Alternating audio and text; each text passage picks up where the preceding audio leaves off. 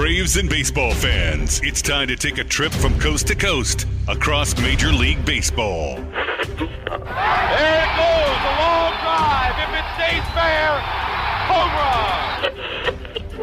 One strike away. Sandy into his windup. Here's the pitch. Swung on and missed a perfect game. Fly ball deep left center. Grissom on the run. Yes! Yes! Yes! The Atlanta Braves have given you a championship. Listen to this crowd. Left side, Swanson to first. Braves, world champions. Braves and baseball talk, straight from the diamond. Here's Grant McAuley.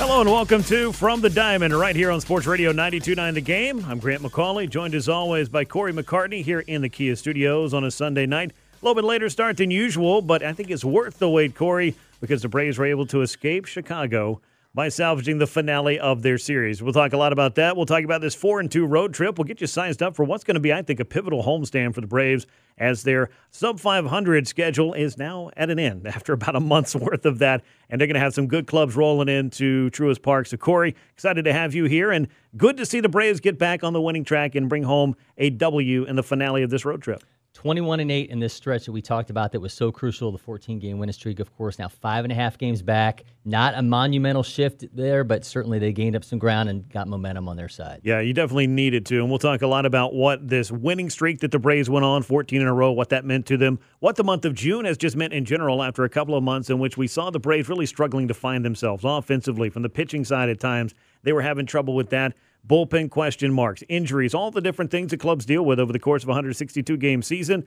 It felt like the Braves were kind of dealt a, uh, a rough hand there early on in trying to just get themselves on the right track. But they have turned the corner here in the month of June, and that continued on Sunday. We'll get into all of that in a moment. Want to remind you, though, of course, you can follow me on Twitter at Grant McAuley. You can find Corey at Corey J. McCartney. You can find the show at From the Diamond underscore, and of course at 92.9 The Game is where you can find the station across these social platforms. So with that out of the way, let's dive into the week that was in Atlanta Braves baseball because this 14 game winning streak I mentioned, Corey, that really turned things around for the Braves. It may not have erased the NL East Mets lead, but it did trim it down from 10 and a half games on June the 1st to five and a half games as we sit here discussing this on the show right now. And it did wonders in terms of vaulting Atlanta into the wild card race, which before this, they were having a lot of trouble just having a playoff, you know, possibility in front of them that felt like they could reach out and grab it.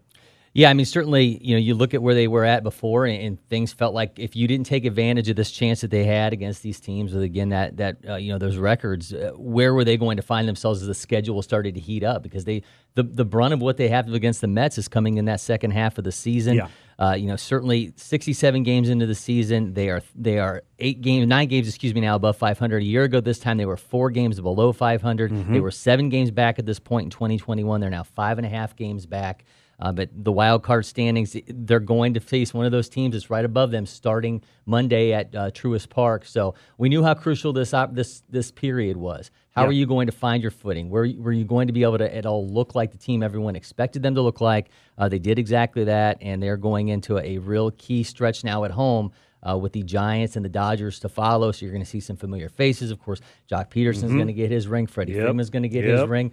Uh, but the de- degree of difficulty is about to jump up exponentially over the next week. So we're going to go ahead into the game settings and put it on expert Yeah, at that's this right. point. Yeah. We're, we're no longer going to play on beginner. Well, uh, be that as it may, I mean, like, and, and people have made light of this, and you and I talked about this on Battery Power this past week. You know, you are supposed to beat these teams, these sub 500 teams, if you in fact see yourself and, and plan on being a good team. But to win all of those games in a row that the Braves did, 14 straight, before running into a, def- I don't want to say deflating one nothing loss against the Cubs, but it was disappointing. Then what I felt like was the first truly bad game that they had played all month that they lost on Saturday. Kyle Wright just kind of ran into some trouble. The Braves offense couldn't really get it going. And look, they're not they weren't going to go unbeaten for the rest of the season, but there were still some good things to take out of that uh, stretch even over the weekend. And I'll talk about that in a moment, but kind of keying in on this 29 game stretch against sub 500 clubs. You mentioned 21 and 8 during that stretch. If the Braves want to go ahead and play 724 winning percentage baseball for the rest of the year, I think they'll feel pretty good about their wild card chances. They'll probably feel pretty good about their NL East chances as well. But we'll see what happens over the next what 95 games that the Braves have remaining after Sunday's win over the Cubs. But it's crazy how baseball works because the Braves brought that 14 game winning streak into Chicago on Friday to face the Cubs in game one of three. The Cubs were bringing a 10 game losing streak into that same game. It's the first time in 23 years, I think, that two clubs with a double digit winning streak and a double digit losing streak had faced one another. And wouldn't you know it, one to nothing, the Cubs take that win by just scratching across a run in the eighth inning uh, with some bad luck for the Braves, some good fortune for them. So, tip of the cap. But in that game, we saw Charlie Morton kind of return to form. I think that was something positive to take from it. And again, as you look at what's in front of the Braves and what they are going to be facing moving forward, you knew that this offense was going to have to show up to power this club. And that is exactly what has happened here in the month of June. They've been leading Major League Baseball in home runs. They are a top five team or top 10 team overall offensively, I think, in just about every single category in all of MLB. And I think the pitching staff has been pretty solid along the way as well. When you put those two things together, this is the Braves team we expected to break camp way back in April. So a lot to unpack there. Start off with the home runs. They are tied for the most uh, in the month with 38. There's still a chance that they get the fourth 60 home run month in history. Uh, only the 2019 Yankees, 2021 Blue Jays, and 2019 Mariners have done that. They could have gotten some more. I mean, think about Friday, and I hate Oh, to yeah. blame I hate to blame the wind of Wrigley, but on Friday they had seven hits of 100 mile per hour or higher, including flyouts of 107.4 from Ozuna, Acuna at 104.4. Those had expected batting averages of 910 and 830 I respectively. And those obviously did not go in their favor. Then on Saturday, they get the home run from Adam Duvall, but it could have been more.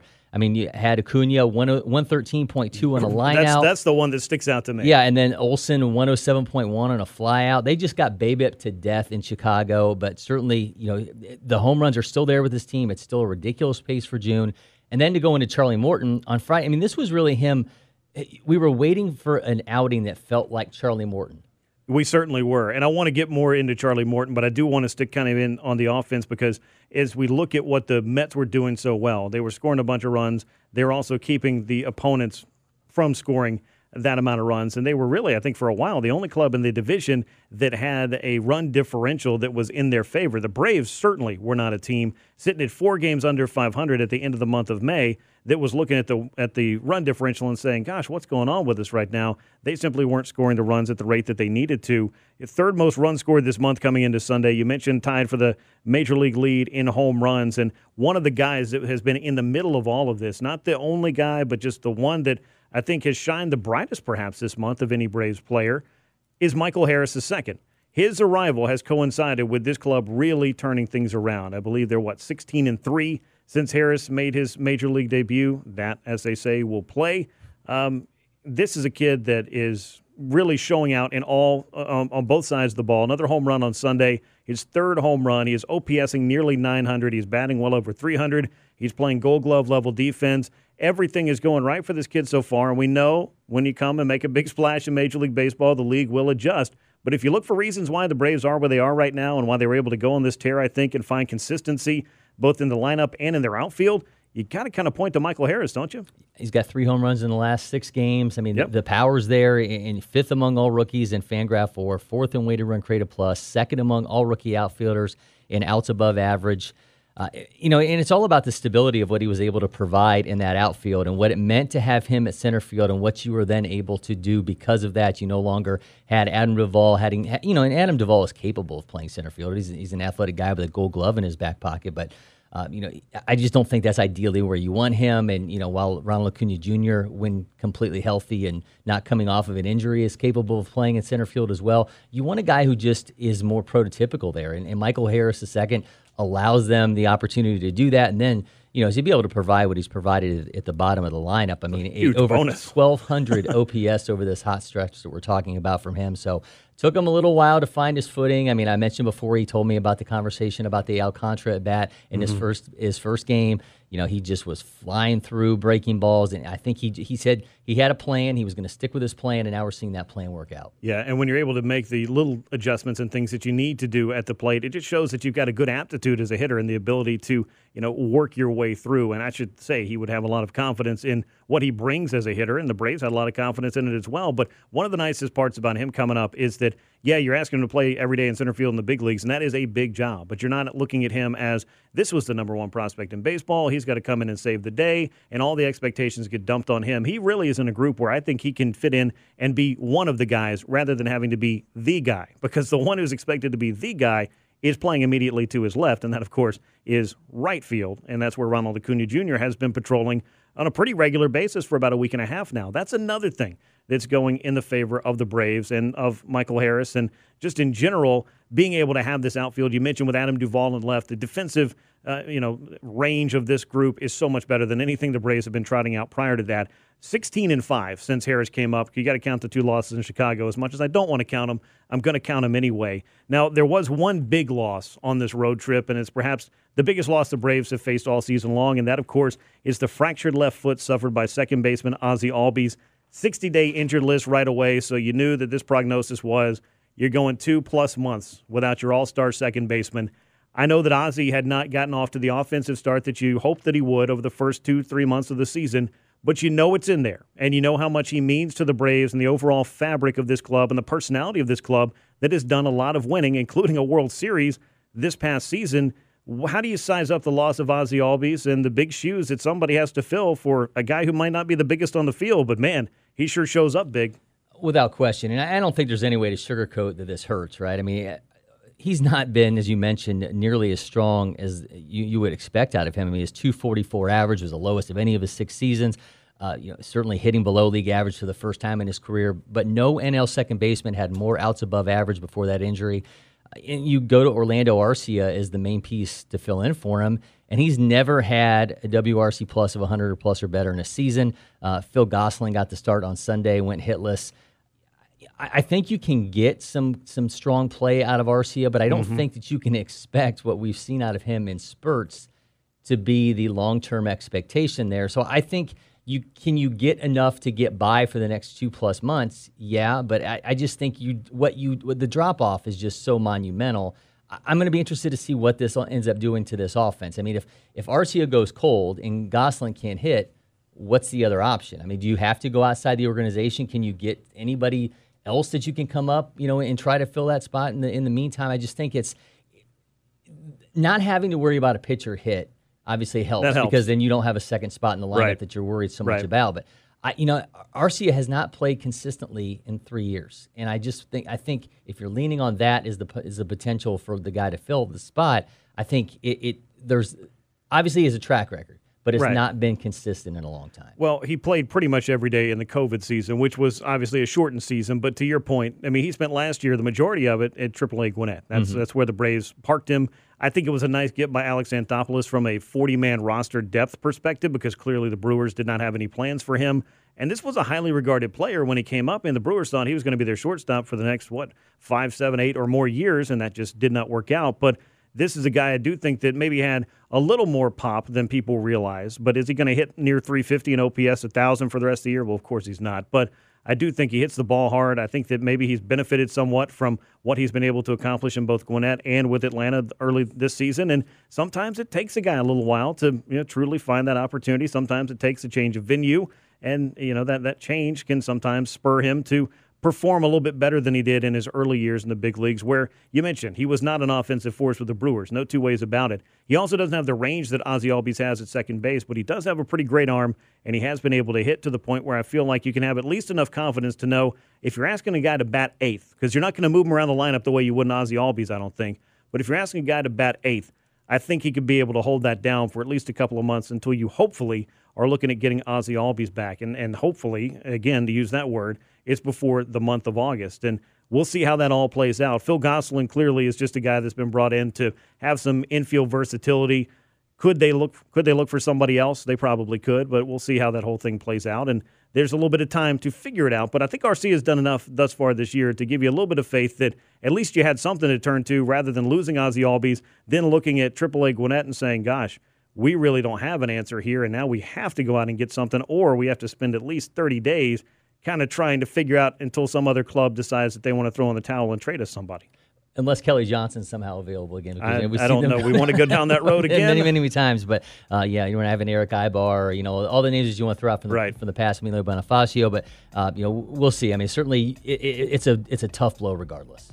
Yeah, no, it's a definite tough blow for the Braves. We'll see how they're able to respond to that, but thus far, we have seen Atlanta winning at a pretty great clip here in the month of June and being able to close some serious ground on the New York Mets. We got a lot more to talk about as we continue with this week in Braves baseball, and we'll do it next right here on From the Diamond with Grant McAuley and Corey McCartney on Sports Radio 92.9 The Game.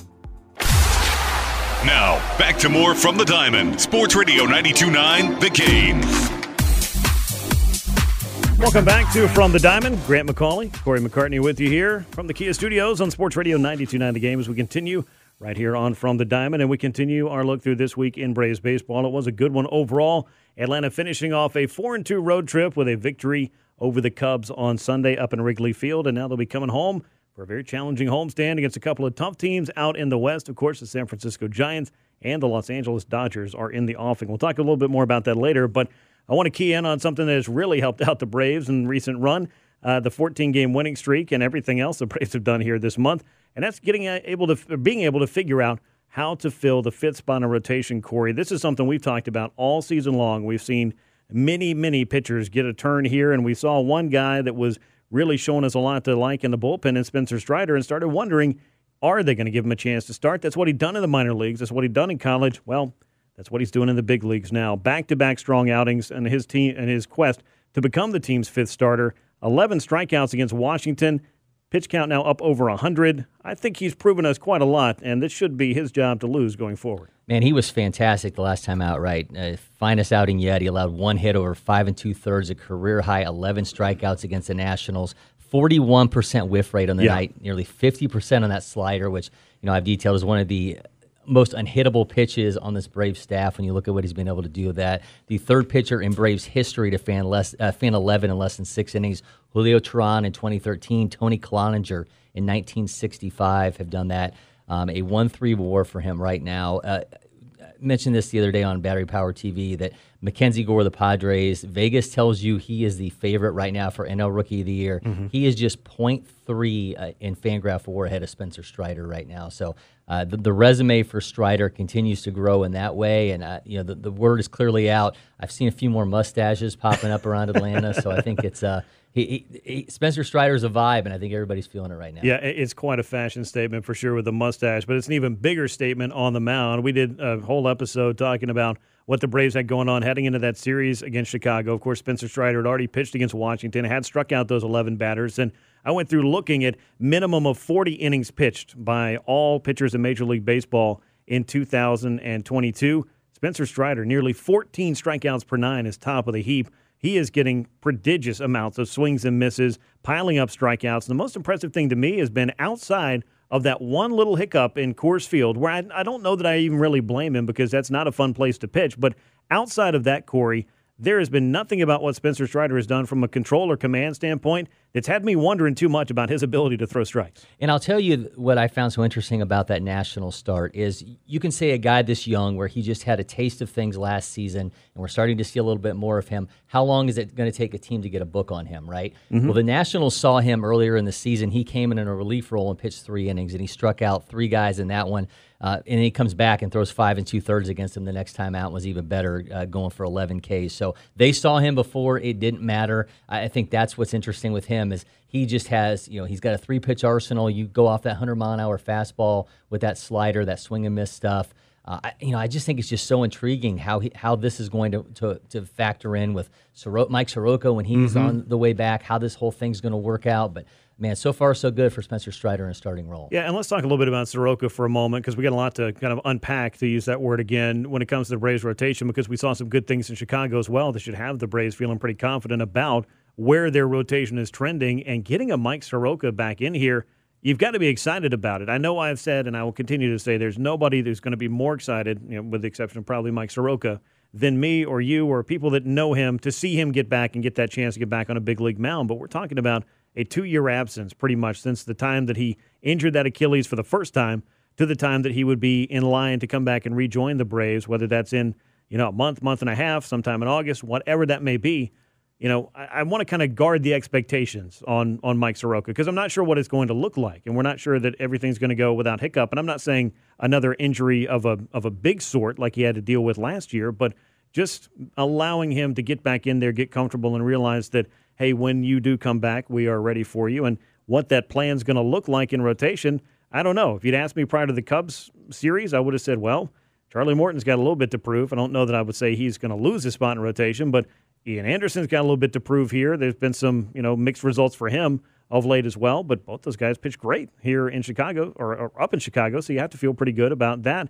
It's the best problem you can have, and it's the one that when we go to spring training every year, and we're like, oh, well, you've got too many starting pitchers, and the manager's always quick to point out, no, we don't, because by the time this season's over, some things are going to happen that are going to change our plans, and we're glad to have all the depth we can, and I guess you just kind of have to figure it out as it goes. So think back to when we were going through everything and, and during the you know the, the quick startup there after the lockout ended, and everyone was wondering about how are you going to manage workloads for starting pitchers. Yep, it's back to that starting point with Mike Soroka, whenever this thing does happen and he gets back onto the field and uh, through a bullpen session on Friday, where does he get up to 95 mile per hour in that bullpen session? Mm-hmm. Mike Soroka didn't throw 95 mile per hour a lot of times in the last uh, few outings that we saw out of him. So that's a that number one is a great sign. But you, you got to think they're, they're going to have to manage the workload for him once he gets going. How how often are they going to let him go? What, how many pitches is he going to be able to throw? I think regardless of whatever Spencer Strider's role is going to be, having a guy like that that can come in on the back end of a Soroka start, or you know, however you want to utilize mm-hmm. him.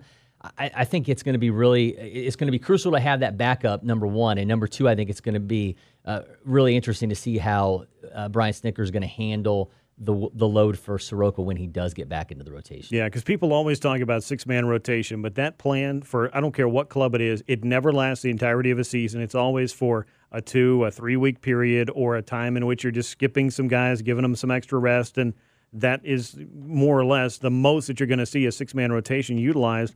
I don't know if they would look to piggyback him in a role where maybe Soroka would be coming in and looking to kind of build his way back in the way similar to what Spencer Strider did as a multi inning guy, and then maybe getting that chance to start as the calendar turns into August, September, whatever it may be.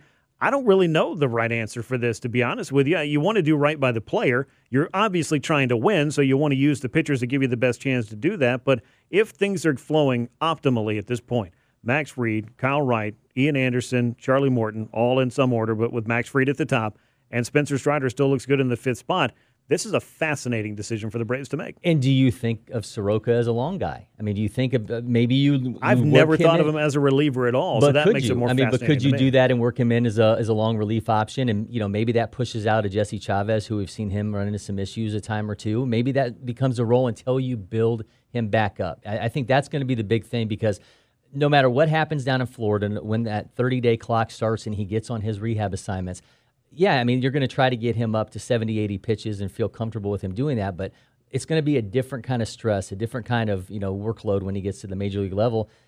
If if Strider is still rolling, I think mm-hmm. that's going to be the, the real tipping point in how you utilize Soroka. Yeah, it's going to be fascinating to see that. I mentioned a couple of other names, and we talked about him as well. Charlie Morton, Friday in Chicago was the start I think everybody had been looking forward to. Nobody more so than Charlie Morton, who uh, struck out nine guys pitched seven innings of shutout ball against the Cubs, got a no decision for his efforts as the Braves lost one to nothing.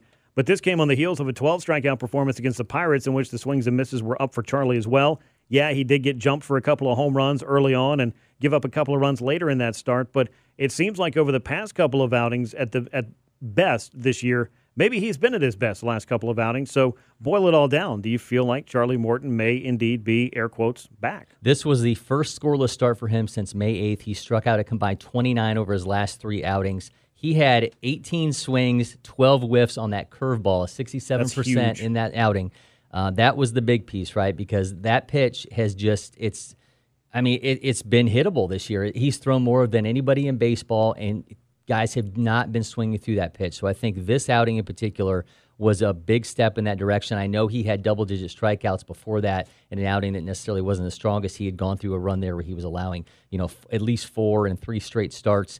Uh, I think this one felt big. I, I, on the flip side of it, I mean, this is not a great offense that he's going against. You get you get around Willson Contreras and there's not a whole lot of speed bumps in this uh, this Cubs lineup. But uh, nonetheless, these are professionals, and I think getting a 67% whiff rate on a pitch that's been you've been having issue with in a start in a start like this, I think this is a more than positive sign for Charlie Morton. Yeah, I would say that's the same sentiment that I would take from it. Yeah, it is not the 27 Yankees. Many teams are not that club, and the Chicago Cubs are a team that does struggle to score some runs, but for Charlie Morton, he has struggled against lineups of all different shapes and sizes and ability levels this year, and it's good to see him go out there and really dominate a game. That felt more like Charlie Morton, the way he was pitching through the second half of last year and even into the playoffs for the Braves, what they were really looking for out of him. Now, Ian Anderson had a similar run of misfortune that uh, Charlie was having, in that he was giving up four or more earned runs in all but one of his starts, the one against Oakland at home uh, three outings ago now. But he was able to go out in Chicago. I saw much better command out of him. He was really peppering the strike zone.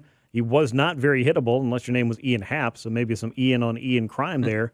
But otherwise, you know, this was the kind of start you want to see out of Ian, where he's commanding and then he's able to, and he kind of saved his changeup the first time through. Paul Byrd noticed that on the broadcast for Bally Sports, and I thought that was really something that is helpful for him. That changeup is a huge weapon, but you can't just become a two pitch starting pitcher, particularly if you can't locate one of them the way you need to. Yeah, I mean, in, in a lot in the same way that we're talking about Morton here, that changeup is it's not been nearly as effective for him either. I mean, you go to back to, to 2020 and teams were hitting 104 against it. Last year it was 228. This year he's got a 308 uh, weighted on base average against it. Because of that, the four seam has been less effective nearly 300 average against that. That's an almost 80 point jump year over year. So today you saw him, you know, peppering with that four seam. He worked the curveball a little bit more, and then he ends up getting six uh, swings and misses on that changeup. So that that's just such a crucial pitch for him. But you have to set it up right. I mean, mm-hmm. it's got to be something where you know you can allow it to dive the way it needs to. I mean, he's just not put together outings with two or fewer runs since April 29th and May 4th. But today was good. It Was I mean,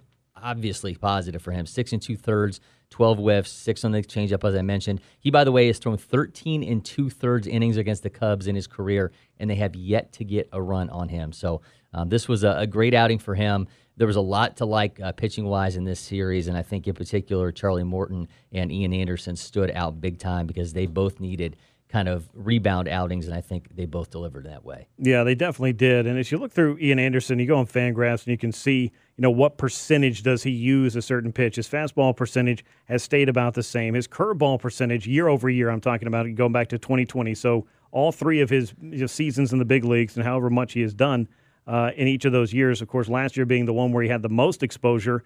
He has not really played at all with those rates, but for whatever reason, it just feels like – it's been I don't know. I mean, and maybe this is just one of those eye test things where it feels like it's more two pitch mix this year because maybe the curveball has not just been as effective for him. We talked a lot about it for Charlie Morton, but maybe it's just not been a pitch that he wants to rely on more if he's not getting the desired result from that changeup, which he developed after he was drafted by the Braves. That's not really a pitch he even threw as an amateur. No, but it's it's interesting though because he's got an almost forty percent whiff rate on that curveball. I mean, I don't know if it's just because teams don't think it's coming and he throws the and he's known for throwing the changeup, so yeah. they just have that. That's what you expect to see out of Ian Anderson. But I mean, the numbers show you he should be throwing that pitch more than twenty percent of the time.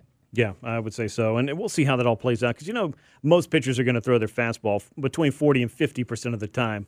In, in, whether or not they have a four seamer and a two seamer, or a four seamer and a, a cutter or splitter, mm-hmm. or some other variation that you would say is a, a fastball that you could utilize to get some swings and misses on. But uh, really for him, I think it's been command. And as soon as he's able to command, and if he's able to command the way he was against the Cubs, you're going to see a lot more outings like this out of Ian Anderson. And the Braves would certainly love to see it because, you know, this start on Sunday was the first time he had been able to pitch into the seventh inning and record an out. So I think that's a, a, kind of a big deal. It may not seem like much of one. It may not be one he's going to get a trophy for or a certificate he's going to hang on his wall, but you, you better believe that Ian Anderson would like to A, be able to go three times through a lineup, and B, which it would be a result of that, be able to get his club to the seventh inning and beyond.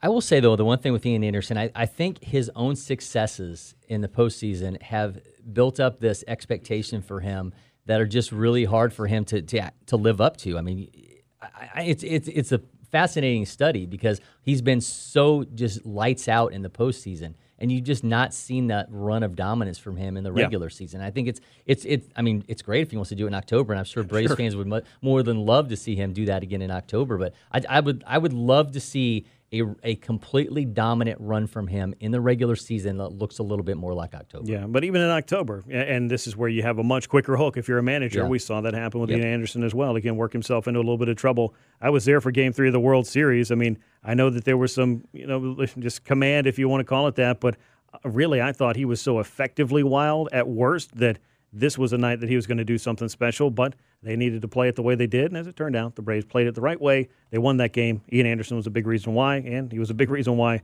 they ended up holding the Commissioner's Trophy at the end of that series. Uh, Father's Day weekend was also a great one for the Contreras brothers. I want to get out of here on this note. I really enjoyed seeing Willson and William sharing the field as big leaguers. Corey, you're a father, so happy Father's Day to you. Their father was in the stands of Wrigley. That had to be great. Yeah, I can't imagine. It had to be a really cool moment without question for the Contreras family. Well, I look forward to you having the McCartney boys in a big league go. field Let's sometime soon. We'll see how that works out for them, and we'll be cheering them on all the while. As we come back, we'll shift our focus to what else is happening in MLB. We got lots more Braves and baseball talk coming your way on From the Diamond with Grant McAuley and Corey McCartney on Sports Radio 92.9 The Game. Back to Grant McAuley for more from the Diamond on Sports Radio 92.9 The Game. Welcome back to From the Diamond. Grant McAuley along with Corey McCartney from the Kia Studios. Sports Radio 92.9 The Game. We've talked a lot about the Atlanta Braves who polished off a 4 and 2 road trip to finish up what has been a very torrid start to the month of June and come on back home where they'll be facing a couple of tough teams. San Francisco Giants and Los Angeles Dodgers are waiting on the Braves here. Four games beginning on Monday with San Francisco. That'll get us started. And uh, with that in mind, we want to kind of turn our focus to what else is happening across the rest of baseball. And we're going to start in the National League West with not one, but two big injury stories for one club. And then we're going to keep the injury train rolling because the Dodgers are also dealing with a little bit of that. But it's the Padres, I think, Corey, that have been hit the hardest as we begin three up, three down. Six of the biggest stories from Major League Baseball over the past week. And this is bad news for them as they're trying to chase the Dodgers in the West. Fernando Tatis and now Manny Machado are going to be unavailable for this club. Tatis is yet to play a game uh, this year, but it was Machado who suffered a very scary looking sprained ankle on Sunday. Had to be helped off the field. X rays were negative for him. Meanwhile, Tatis was hoping to get back to baseball activities, and that's not happening yet either, as his wrist has not shown sufficient enough healing for the club and doctors to be able to greenlight him. Uh, getting him back will be big for the Padres, uh, who've had success without Tatis this year, but largely their success has been built on Machado's MVP caliber season. So losing their third baseman eh, for any length of time, uh, they may have dodged a bullet on a larger injury here, but this is not something the Padres can really afford at the moment. No, I hate this for this team, right? I mean, Machado was having, I mean, obviously he can still get back and all that, but I mean, he was having a season I don't think people were talking enough about. A, you know, the, the MLB leader in Fangraph WAR, 160 weighted run created plus. That, that's a career high, better than that heyday when you think about him uh, in Baltimore and then when he went over for the Dodgers for that stretch. Um, so certainly not having him is going to be a, is a massive blow. And then the Tatis thing. I mean, the MRI this past week, that the healing not where they wanted it to be. So you, you go back to when he had surgery in March, and GM AJ Preller said three months. We're, we're looking at a mid June return. We're past that. I mean, he missed 32 games in 2021 with a shoulder issue. In 2019, the back injury ended his season at 84 games. 14 years, $340 million. He's under control through 2034. And Yeah. obviously, you don't have him. How we'll just see how long it's yet to be, ter- be determined how long they are out with Machado. But man, they, they have been propped up by some some ex, uh, some surprising offense. And then you think about what's going on with their pitching staff, and now they have Joe Musgrove, who's now 8 0, but now he's on the COVID IL. Mike Clevinger comes back. Um, he's pitching out of the bullpen uh, because they got a six man rotation that they're rolling with right now. Um, it, they just just can't get over themselves. I mean, as, as talent as talented as that roster is, it just feels like they just can't put it all together. And now they find themselves a half game back of the Dodgers. They had the division lead going into Sunday. Uh, now they're a half game back. Yeah, and if you want to know exactly how good Machado has been this year, he's already put up a 4 2 Fangraph war in 65 games. If you're curious about that, a four war season is pretty darn good for a lot of players, if you can even get to that point. He is on track for a 10 or 11 war season, and that's the kind of thing that if you do that enough, you get to go hang out in Cooperstown. And maybe Machado gets there one day. But in the short term, all of those larger career aspirations aside, you know, he was very much needed to be a part of this Padres lineup, and he was, I think, the MVP frontrunner easily in the National League. And this is going to be a tough blow for him if he misses significant time. Thankfully, though, again, X-rays were negative, and hopefully it's just an ankle sprain that keeps him sidelined for a brief amount of time. Speaking of a guy who's already won an MVP, and it plays over for the Dodgers, who've already lost one of their top starting pitchers here in the last week or two. And now it's Mookie Betts who's going to be joining Walker Buehler on the injured list for the first place Dodgers. Betts suffered a broken rib on Wednesday when he collided with Cody Bellinger in the outfield. An MRI a couple of days later revealed that injury. The Dodgers then placed him on the IL after holding him out of the lineup for a couple of days. They're hoping he only misses a couple of weeks, according to Dave Roberts, but he's putting together, Betts is, a strong season, already an MVP candidate himself. 17 home runs. The power's shown up, and that had been a little bit of a question mark since he'd shown up with the Dodgers in terms of being the slugger he was in Boston when he won the MVP. And as we've learned, Corey, and as we just talked about with the Padres, there is no club among the 30 that is immune to injuries over the course of 162. No, but if a team can weather it uh, more so than others, others, I think the Dodgers are pretty well equipped to do just that. But I mean, Betts was just tearing it up, a 3-3 WAR, you know, just a 148 WRC plus. Uh, you know the, the crack. I mean, any time without Mookie Betts hurts, right? But Yeah. I think the Dodgers are are prepared to, to handle life without him. I mean, they did get Andrew Heaney back, so that's a big return, helping out their their pitching staff. Uh, Tony Gonsolin just keeps dealing. Yeah. Uh, but they're of course. Tyler Anderson. Yeah, yeah, but the, the team that, that's going to come to Atlanta, if they don't have Mookie Betts, it, it's certainly not going to be what you want to see out of the Dodgers. But uh, again, I think they, I just think they have so much depth that if they have him out for a short period of time, Mm-hmm. it's not going to hurt that much. No, it won't. But I mean, at least a couple of weeks for him, and that could Yep. be a bit of a setback. And they're going to face some tough teams, including coming to Atlanta for the first time since losing the NLCS to the Braves. And as we know, Freddie Freeman will be on that club making his return to Atlanta. So there'll be no shortage of storylines between those two clubs from the times they've met in the playoffs just over the last four or five years. But either way, uh, losing Betts is a blow for the Dodgers, who are again without Walker Buehler, and we'll see how they're able to weather some of their injury concerns. And with the trade deadline not too terribly far away, I'm sure they're sizing up their shopping list as well. Uh, while we're on the injury discussion, this was a bad week for a couple of guys that helped the Washington Nationals win the World Series three years ago. Stephen Strasburg and Anthony Rendon both landed on the injured list. We'll start with Strasburg, who has not been able to do much starting for Washington since signing a seven year, $245 million contract. He underwent surgery for thoracic outlet syndrome that sidelined him in 2021. It now appears that's flared up again, and that is, after one start, going to shut him down for an undetermined amount of time. Um, this uh, stress reaction between the second and third rib, which is the area of which he already had uh, dealt with with that uh, surgery for thoracic outlet syndrome a year ago. But now he's 33. And Corey, he's made eight starts since signing that huge deal. The Nationals are on the hook for, I believe, about 140 million more dollars for him over the next four seasons. World Series MVP in 2019. I don't blame them for signing and bringing him back. They had to pass on Rendon, meanwhile, who went out to Anaheim, signed a huge contract with the Angels, and he, was just announced that his season is over as he's going to require wrist surgery. So uh, the Nationals, not long ago, were the toast of the baseball world. Those were two huge reasons they won it all, but it appears that both men are now fighting a pretty uphill battle against Father Time. Yeah, and the Rendon thing's so wild too because you think from the Angels' perspective, you know, they they signed that contract with Albert Pujols that ends up looking really bad in hindsight. Now you've got this, you know, these soft tissue issues with Rendon. I mean, he in 2021 he played just 58 games, uh, and obviously now the season over, uh, five home runs in 45 games, a third year of a seven-year, 245 million dollar deal with him. Um, so you know that that help that they thought was coming from Mike Trout, at least they've gotten that in Shohei Ohtani and.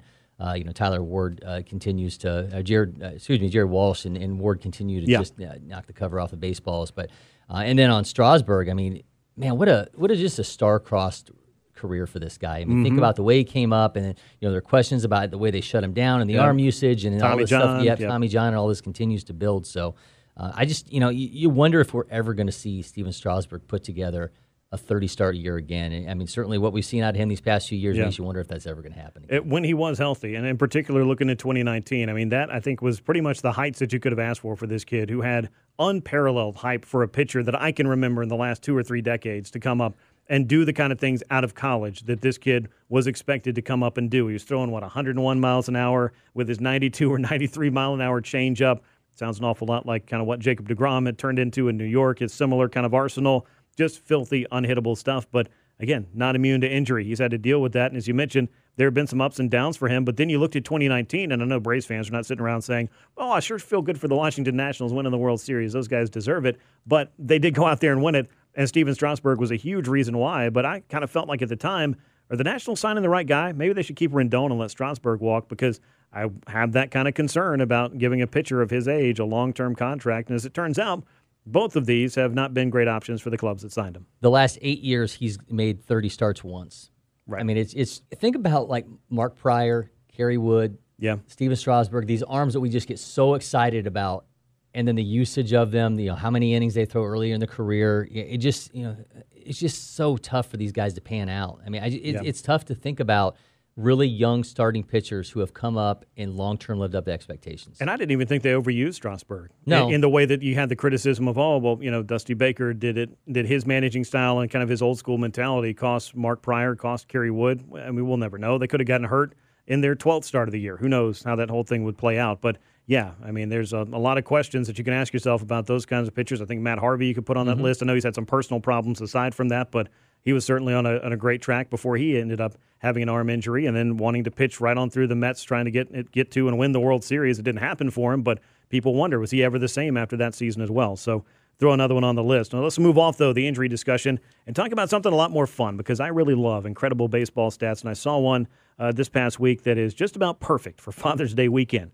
Vladimir Guerrero Sr. and Jr. had some strikingly similar numbers to the same point in their career. I saw this tweet from Hector Gomez this week.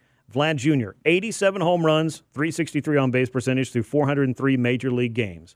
Would you believe Vlad Sr., 87 home runs, a 363 on base percentage through his first 403 big league games? This is the coolest thing I've seen since Prince Fielder and Cecil Fielder. I was going to hit that one for Hit you. it right now. 319 career Yep. home runs. They both had the exact same number. So you got yeah, you got to love those correlations. I really do. And I know what, you know, one of the other things we always see and always think about are the father son tandems that got to play in Major League Baseball because that's something you would think is completely and totally unheard of. How is that even possible? The Griffeys, of course, did mm-hmm. that in the late 80s, early 90s up in Seattle. I thought it was pretty cool that Tim Raines ended up playing with Tim Raines Jr.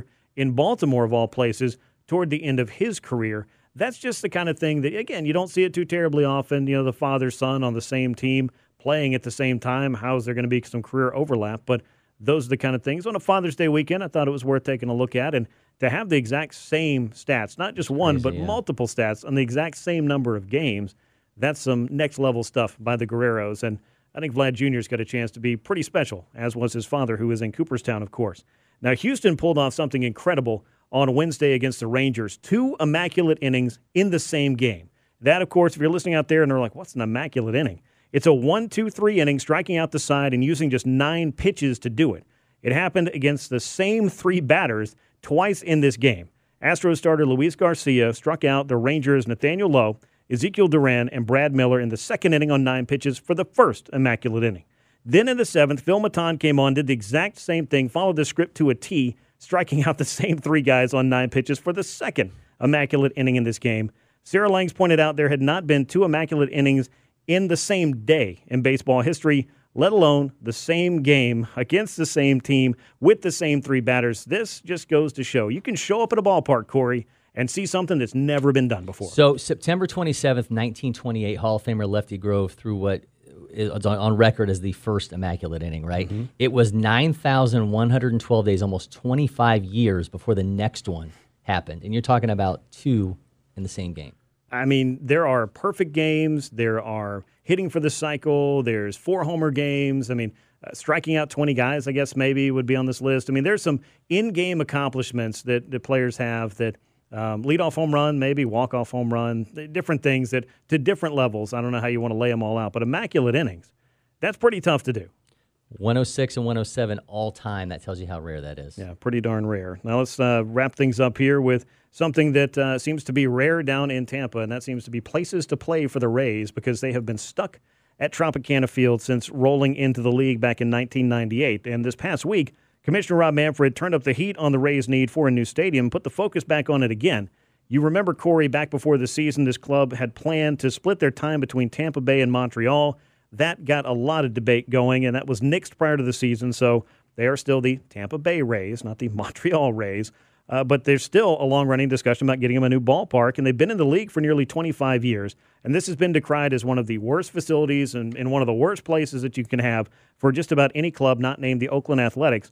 The 30 year lease, though, runs out in 2027. So Rob Manfred, in a show of common sense, said, hey, you know, the lease is kind of a hard date here. And if we want to build a stadium for the Rays, you might want to get started because that's right around the corner here. And getting a stadium built does not happen overnight. Um, and these things do take time. And Manfred pointed out the focus is to still keep the club in Tampa. But I guess we're all going to find out together if that's the way this thing plays out. And I'm glad you brought up the athletics because you applied some pressure there too. Their uh, lease with the Coliseum uh, they've had since 1968 expires after the 2024 season. So they've proposed, uh, proposed a new ballpark mm-hmm. at Howard Terminal, working with Oakland Mayor to try to get the approvals. But both these teams struggling, obviously, you know, with attendance. Uh, Oakland 8,283 fans a game. Uh, the Rays is just thir- over 1,300, 13,000, excuse me.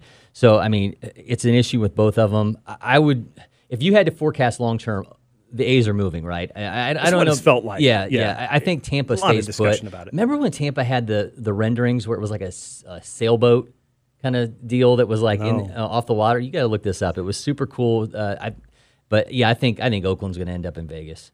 Yeah, that seems to be the talk. And if you're into the the level of I think uh, disgust that there's been between the club and the city, the county, whatever it is you know, Oakland has just not had an opportunity to really give their fans, I think, a sustained winner. I mean, as, as much fun as the Moneyball concept can be, I think that the club would really like to see themselves in a winning window that lasts longer than trading your best players away every two to three years. Now, that is three up, three down, six of the biggest stories from Major League Baseball this week. When we come back, we'll go around the big leagues. We'll break down what's happening across the National League next on From the Diamond here on Sports Radio 92.9 The Game. Taking a look around the league with more of our From the Diamond with Grant McAuley on Sports Radio 92.9 The Game. This is From the Diamond on Sports Radio 92.9 The Game. Grant McAuley and Corey McCartney with you. Dylan Matthews keeping us on track here as we head into hour two of our two hour extravaganza. So we're halfway through here, and we're going to take a look at what's been happening across the world of baseball this week. And bring it back to discuss what the Braves have been able to accomplish here in the month of June because a 14 game winning streak, Corey, that's the longest in baseball all year. And the Braves very much needed something like that to get them back into this race in the NL East, which is where we're going to start as we look around the National League. Now, the New York Mets lost on Sunday, uh, thanks in large part to some dramatics by the Marlins and Jerar Encarnacion hitting a grand slam for his first major league homer. It backed up Sandy Alcantara who is looking a lot more like Sandy Koufax every time he takes the mound lately. So big assist from the Marlins to help the Braves get back one of those games that they dropped in Chicago in the standings. But a five and a half game lead for the Mets over the Braves. Now we also need to note that the Philadelphia Phillies, despite their loss on Sunday, they have been surging since firing Joe Girardi. So two very different things happened. For the Braves, their manager called a team meeting and the club started winning. For the Phillies, the team called a meeting and said the manager's services are no longer needed, and now the club is winning. But the Mets have really not been given a ton of ground. They have been playing well enough, but we got a lot of baseball left to be played here. I'm not ready to crown anybody the division winner here in the East for very many reasons. Some pretty obvious, others maybe we'll find out over the next 95 games. And I hate to be, you know, the the mind here of looking for chinks in the armor with the Mets, but Tylor Megill left Friday night's game with shoulder discomfort, and you think about all the rotation questions that we've already had. Of course, Jacob Degrom has not pitched it all this season. Max Scherzer's on the IL. Uh, Megill was already sidelined for four weeks, beginning May 11th with bicep inflammation. Uh, so now he's back out. They're likely going to use David Peterson and Trevor Williams in the rotation with Carlos Carrasco, Taijuan Walker, and Chris Bassitt.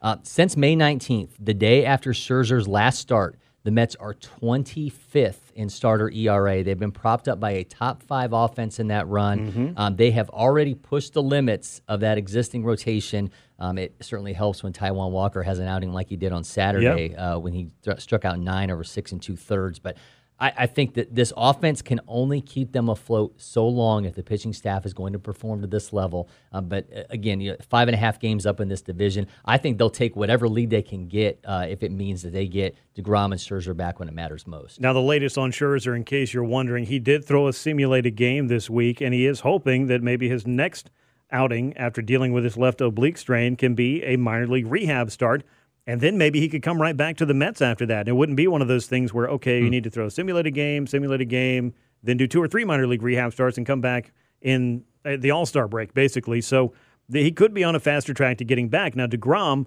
that I'm not sure the timetable is fully set in stone there, and I don't know how it could be based on what he's dealt with both last year and this year to know exactly when he could be walking through that door for the Mets. But you're right. You know, if you look at what the Mets built in their rotation to try to unseat the Braves in the National League East, you start with DeGrom and Scherzer, and everything else after that, whether it's Carlos Carrasco or Megill or bringing in Chris Bassitt or whatever you get out of Taijuan Walker, those were not the impact players.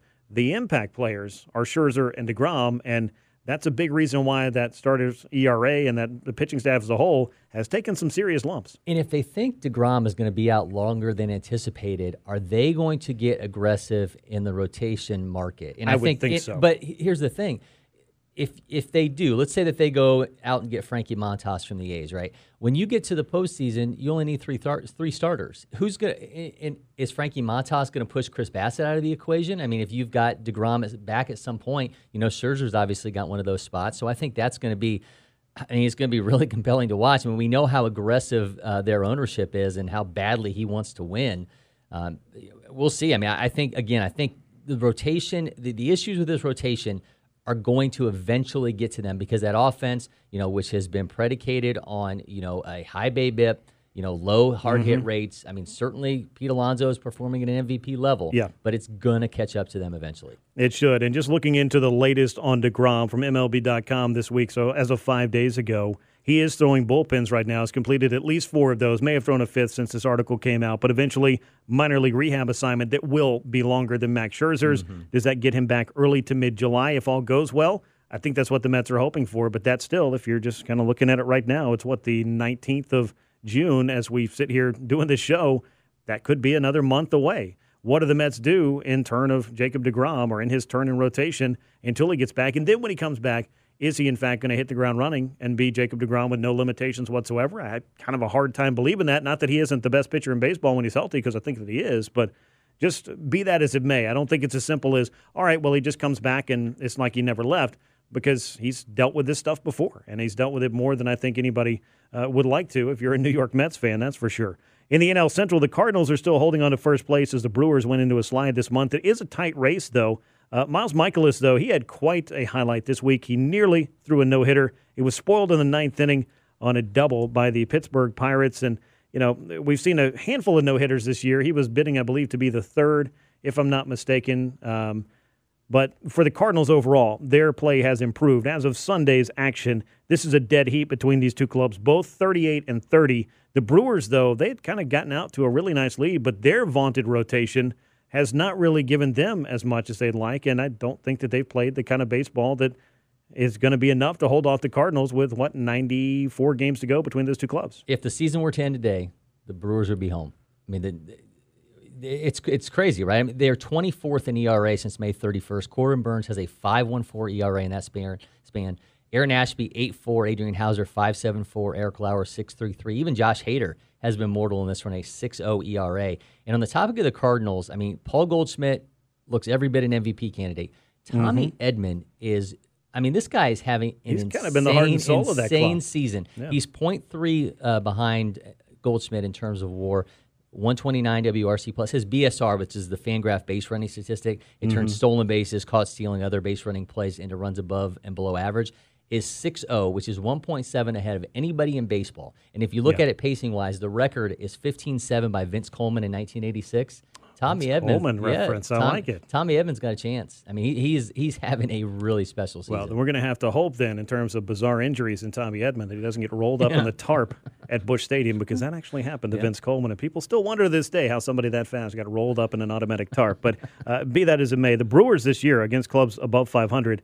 Uh, they're 13 and 18. If you're curious about this, as far as a litmus test is concerned, the Braves are 12 and 14 against clubs over 500, and they're about to get tested with a double dose of the Giants and the Dodgers at home, and then go out to play the Phillies, who at that time I think should be. Well, we'll find out though. They're four games over 500 right now, so we'll just go ahead and call it for them. Three tougher series for the Braves as well, but the Brewers in particular have really struggled in that regard, and they're only 15 and 12 at home, so they're not really you know doing everything that they need to do or want to do in their home ballpark. Meanwhile, the Cardinals are 21 and 13 at Busch Stadium. So they played some very good baseball there. Rest of the division, all well below 500. The Pirates, the Cubs, and of course the Cincinnati Reds. Now, out west, we talked about the injury woes that have befallen a couple of clubs. The LA Dodgers, who we're going to be seeing after the Giants come to town. Then you've got the San Diego Padres, just a half game behind uh, as the action of late Sunday night. Uh, the Padres actually have one more win, but two more losses than the Dodgers thus far this year. That's the differential there. And then you've got the San Francisco Giants, who are in position for a wild card spot at 37 and 28, but three games off the pace. So I would say I would still call this a three-team race between these clubs because I don't think you can rule the Giants out of this equation altogether, particularly for the Padres. the Dodgers are who they are, and they are that pretty much every single year. They've proven it time after time that they will go out and they will get those reinforcements, which you alluded to earlier this year. But no Mookie Betts for the Dodgers for a short amount of time, they hope. No Manny Machado, though, for the San Diego Padres for what they hope is a short amount of time. Of the two losses, and I think this speaks to your point earlier, the Padres, I feel like, are going to have a harder time replacing Machado than the Dodgers are with Mookie Betts. Well, they were already making up for the loss of Fernando Right, Tatis Jr. exactly, Right? I mean, yes. you can only get so much so much out of Jurickson Profar, a guy who you know has has you talk about guys who haven't lived up to what we thought they were going to be earlier in their careers. I mean, you you can only get you can only cover that for so long, and I, I, obviously, if you look at it from the, you know the perspective of you know, if, if the, everybody comes back healthy, who's going to benefit the most from the guys returning? I mean, obviously, it's going to be the Padres when you think about what they potentially could have. But, um, you know, right now, I mean, the, the Padres and the Giants are in wild card position out west. So um, this Giants team, man, I'm excited to see these guys coming up. And it- what a, what a, the way this team operates to me is just so crazy because I'm getting this a little bit more later uh, in terms of because they're obviously going to be playing the Braves here coming up. But Yeah. they have set they- they have right now uh, eight players with at least 100 plate appearances who are hitting at or above league average across all of baseball. Only the Mets have more. Yeah. This team just gets it done. They don't. Mm-hmm. They just it the. I love the Gabe Kapler quote. He said, "We're a mix and match team style play. The team that finishes the game is probably not the team that starts the game." Yeah. The way he like just the machinations of him. I mean, it's the fact that it didn't work out for him in, in Philly, and the, and the fact that he has carte blanche in San Francisco Yeah. to operate like this. This he he is doing this exactly the way. Th- this is Gabe Kapler's team to a T. Yeah, and this was something I was going to go back to because a lot of fun was made of Gabe Kapler, particularly on his on his first night managing when he hadn't warmed up a reliever Oh, and, yeah, and yeah. messed everything up Yep. in Atlanta. And then Nick Markakis hit that walk off home run, and the Braves won, and then the Braves did some more winning that year and won the division. But you know, Gabe Kapler not working in Philly. I'm starting to think, and maybe to a lesser extent, Joe Girardi, who at least had a pedigree of winning, although it was a big payroll club in New York for a very long time maybe it's not just the manager up in Philly that's been the problem for the way that things have run in that city. And I'm not just trying to take another, you know, swipe at the Phillies because I think you can look at how they've drafted, developed, and signed from an international basis on top of the um, the the draft each and every June or, or July now. I just have serious, you know, reservations or questions about how exactly they built that club because they've gone out and they've spent the stupid money they said they would, and they've gone and got some pretty good players. But their inability to glue it all together with the pieces that they're bringing up through the farm system is a difference in a club like the Phillies and a club like, say, the Giants, who have manufactured some of their own and then gone out and gotten some pieces, not spent stupid money, but gone out and gotten some pieces and put together a whole system. And their pitching system over the past few years, I think, has been at or near or above just about every club in the National League. They just get better results out of pitchers that may have come in either, you know, off a down year, not having been altogether that good, or just never having found their ceiling. And they're finding something special out in San Francisco. And Farhan Zaidi, who took over out there, I mean, it's very similar to what's happening in LA for a reason. He comes from that Dodger Exactly tree, right. just like Alex Anthopoulos came over after his, you know, he went from the Blue Jays out to LA before he landed in Atlanta. There's a lot of similarities between how these organizations Mm-hmm. run. It's because they, it all comes from what they were doing uh, with the Dodgers, and I, it, it, I think that's just it's just understanding it. And I, you know, it drives me crazy how on broadcast or you'll you'll hear guys asking managers about how do you disseminate, uh, how, how do you move information down the down the, ch- the chain, right? Like Yeah. when guys come to you with all the analytics, how do you decide what gets into the players' heads? How do you not overwhelm them? It just seems like for whatever reason, the guys that come out of that Dodger system have a much better understanding of how to use, a lot, utilize it without making it seem like it's a foreign language. Yeah, and you always hear that paralysis through analysis kind Yeah. of thing being thrown around and said. And I do think, yeah, you could get too far into the numbers and too far into information and overwhelm people or turn them off to it as well. And this is something that we could really save for a show that we do about a quarter to never because I'm tired of hearing it debated on a lot of different broadcasts because baseball has so many different forms of information that it takes for clubs who are serious about winning to parse through and figure out what works for them, what's relevant to them, and how exactly to apply it. And to go all the way back and to shine and to shine a bright light on Los Angeles, the Dodgers figured out a very good way of doing that, and people are copying it because it's something that works really well. Now that aside, and out of the NL West, and well, not completely, but into the wild card.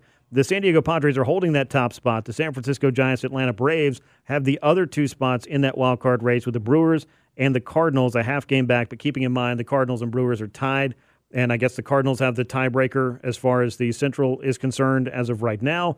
Then you've got the Phillies two and a half games back, and Arizona is much further back. But this is quite a compelling wild card race. And Corey, the Braves were not even in this discussion three weeks ago because they couldn't find their way over 500. And it feels like, I mean, when you look at Milwaukee and St. Louis, it feels like whichever one of them doesn't win the division is out. I just can't see one of those. Whoever, I can't feel like, I feel like the other team is, is missing out. Yeah. I think the East is going to take a spot. I think so, too. And I think the West is going to obviously get uh, get in as well. So um, the, whether whether it's the Phillies and the Braves uh, or the Mets, if the Mets end up collapsing, but um, yeah, it, it feels like it's division title or bust for the Central teams. Yeah, I think that it could be because I think the Mets and the Braves are going to be there. I'm not going to totally rule out the Phillies, but they're going to have to prove it over a longer sample size than just getting hot after Joe Girardi got fired because I do think that they have more inefficiencies with their club than either the Mets or the Braves or clubs out west for that matter, of which there are three vying for playoff spots. And you got to figure that the Padres and Giants are going to do everything they can to get to the top of the heap out west, and the Dodgers are going to do everything they can to keep them from doing so. But as far as the uh, standings are concerned in the National League right now. The Mets with a five and a half game lead over the Braves. It's the Cards and the Brewers tied in the Central. The Dodgers with a mere half game lead over the Padres out west. And we just talked about the wild card spots, of which the Braves are holding on to one of those. When we come back, we'll be sizing up the American League as from the Diamond with Grant McAuley and Corey McCartney continues on Sports Radio 92.9 The Game. Now, more from the Diamond with Graham McAuley on Sports Radio 92.9 The Game. Welcome back. This is From the Diamond. Grant McAuley, Corey McCartney with you from the Kia Studios on Sports Radio 92.9 The Game on a Sunday evening. We appreciate you making time to join us on the show. If you like what you're hearing, you can get From the Diamond wherever you find your podcast. You can also find us on the Odyssey app. But if you like us, go ahead and subscribe. Just search for From the Diamond wherever you get your favorite podcast. You can find us there every single week. Now let's look at the American League, Corey, because uh, I don't know why we do this to ourselves every week, but we do. We look at the American League East, and well, it seems that not much really changes altogether in the big picture. The Yankees lost a game. I guess that's news, right? Because they had a winning streak coming into the day, but they're 49 and 17 with an 11 game lead over the second place Blue Jays, who have been playing very good baseball themselves and are now 10 games over 500. Uh, but, I mean, you're talking about the best record in baseball, the biggest lead in any division, and even if they hit a speed bump, who in the world is going to be able to topple the New York Yankees in the AL East? That seems to be about as sure a thing as you can find in a baseball season at the point that we're at, which is not even at the end of June. Yeah, I mean, think about the Blue Jays, right? Like, they just went on this great run where they looked like you expected the Blue Jays to look, and they cannot make up any ground. They're now a season high 12 games back of the Yankees. And when you think about the Yankees, you think about a storied franchise, and, and, and franchise records are great, but when you have a franchise record with the Yankees, I think it stands out a little bit more. Clay, Hol- Clay Holmes, 29 streak of scoreless appearances, the longest in franchise history, broke Yeah. Mariano Rivera's 1999 record of 28 straight. Holmes has not allowed a run in his past 31 in the third inning pitch, yielded a 142 average in that stretch. Rivera had a 136 in his with 32 and uh, two thirds scoreless. And Holmes said the fact that it's Mariano Rivera makes it special. So this guy, I mean, what a what a crazy story. You think about he had a 5.57 ERA with the Pirates, right? Mm-hmm. He was there for three years as a Yankee. He has a .90 ERA. He has this unhittable sinker and minus 14 run value, 159 average against. Mm-hmm. We talk about a team that has almost no holes at all. And the, now that you see a, a record come out of this Yankees bullpen, it's just the offense is fantastic. But man, you you get past that rotation and it does not get any easier. Yeah, and they're doing all this without Aroldis Chapman right now. Exactly. And they're hoping to get him back sometime soon, but they're doing it without the figurehead of that bullpen. The Yankees losing and the win by the Blue Jays on Sunday did trim a game off it, but an 11 game deficit is still not something the Blue Jays are going to enjoy digging themselves out of. Tampa Bay Rays, meanwhile, have lost 7 out of 10 and find themselves 13 games out, but you know, they do have the possibility of competing for a wild card, as does pretty much anybody not named the Yankees. Don't have to worry about it in that division that's done a decent amount of winning. The Red Sox are right there in that race. They've turned around their awful start to the in the month of April and into early May, and they're getting some world class play out of Trevor Story, who they played a whole or paid a whole bunch of money for to bring in and to help them out. I think he's finally gotten himself really acclimated to second base. I saw the great jump play that he made, I believe, on Saturday night or Friday or Saturday night anyway. So Story is doing it at the plate. He's doing it in the field as well. And I was curious, you know, you take a guy who is accustomed to being a shortstop and for most teams in baseball would be their starting shortstop, but they happen to have a guy in Xander Bogaerts who's going to have that job, at least in the short term. And we'll find out about the long term for Bogaerts as well. But for the Boston Red Sox, they have found their way back into the wild card race, which seems to be the consolation prize for clubs that don't play in New York in the American League East. As we look at the central of this uh, of the American League, it's getting a little tighter now because the Guardians have closed in on the Twins, and they have now made it just a one game difference as Minnesota lost on Sunday, and now you have Cleveland with their win on Sunday. These two clubs are set to face each other at the start of the week. This should be uh, kind of exciting because the Cleveland Guardians all of a sudden have gone from being a club that, hey, we've got Jose Ramirez, he's going to stick around for a while, and maybe that was going to be the highlight of the year, to playing a pretty good brand of baseball. And the Twins have not really been able to pull away from this division, despite the fact that the White Sox have not been a club that's been able to do anything close to what they were expected to do because it was supposed to be Chicago's division. The Twins have not won consecutive games since May 24th. So almost a month now. Yeah, it's. I mean, it's it's wild, right? They were they were up as many as five games on June first. Um, I will say Dylan Bundy uh, looked really good for them on Saturday. Joe Ryan is back. The opening day starter had been shut out, uh, shut down for three weeks. He was on the COVID list. Sonny Gray's back. So you think about a, what's been a what's been a middle of the rotation, uh, middle of the road rotation, 14th in WAR. Uh, but Gray and Ryan being back, Dundee, Bundy finally looking like the pitcher the Twins hoped that they were. That's huge. Chris Archer has been really good of He late. has. So what does this mean uh, in terms of them going into this matchup with the Guardians? I mean, I think that's that's the big piece, right? We know what the offense is capable of, but if this rotation can uh, be uh, something comparable to what it was on paper at the beginning of the season. They face each other in eight of the next 11 games. Uh, This is going to be fantastic battle. Um, we did see with the Guardians, though, uh, against the Dodgers on Friday. If, the, if Jose Ramirez, who was out with a thumb injury, is not in that lineup, this offense is so much easier to navigate. I mean, they were held to two hits by the Dodgers, or fewest in a game this season. Um, obviously, you know, not everyone is going to look as good as Julio Urias did in that game, um, but I mean, Jose Ramirez. I, obviously, this guy just is, is on a completely next different level So- player, yeah. But you take him and you take what should be in an improved Twins rotation for that matchup, eight of the next eleven. I think this is going to be a lot of fun. Yeah, it should be. Chris Archer was on the losing side of the Twins' loss on Sunday. Just a couple of solo home runs, though, across four innings. I think in some ways he's still kind of building back to being something close to better than average depth in your rotation. Somebody on the back end rather than somebody you're bringing into front the rotation like he did for so many years with Tampa Bay. And, of course, got a, a pretty big bounty for the Pirates, uh, from the Pirates to the Rays when that trade went down a couple of years ago. Uh, the Twins also called Alex Kirilloff up. He had been really tearing the cover off the ball at AAA after getting demoted. He had been dealing with some wrist injuries again. I think they're looking for a jolt wherever they can get it, and they were hoping that Kirilloff can be the top 10 prospect that he has shown, and that's a, a very advanced hitter, and maybe he can plug into their lineup and give them a little bit more than they've been able to find, um, offensively speaking, for a while now. As we look in the central a little bit further down, we find the White Sox, and still, I mean, I feel like we do this song and dance every week, much like we talk about how the Yankees are in the spot that they're in. The White Sox have not found their winning streak, and they have not found a way to really challenge for the, the central as of yet. There is ample season left to go. This is certainly not an unsurmountable lead that the Twins or the Guardians would have, depending on how things go this coming week. But the White Sox just seem to not be able to get out of neutral. But they have hope because the rotation is getting back. Lance Lynn is back now. Dylan Cease, Lucas Giolito, Johnny Cueto, Michael Kopech. great rotation. I mean, it's it, but the can the offense hold up its end? Twenty second in WAR this month, twenty fifth in homers. Um, but the, I will say though, they the schedule is certainly set up for them to make some kind of a run. What remains is the second easiest in terms of combined winning percentage of remaining opponents at 475. Only the Cardinals have it easier than the White Sox do the rest of the season. So um, there is certainly hope. Uh, and Tim Anderson expected to be activated from the IL on Monday. Uh, there's no timetable on Eloy Jimenez's return. He took BP on Saturday, still in Charlotte with the Knights, but um, they are getting closer to being healthier. And you get that kind of a rotation, a lot like we talk about with the Twins. It looks really good on paper. Yeah, but if you told me at this point of the season, heading toward the end of June, that the White Sox would have barely outscored the Kansas City Royals this year, I would have asked you to show your math and tell me exactly how that happened or wondered how many players were on the injured list. But there have been some injuries, Jimenez being a big one for him. Losing Tim Anderson for any amount of time certainly hurts them as well. But and it's just not been a, a club that's been able to put it all together offensively or not.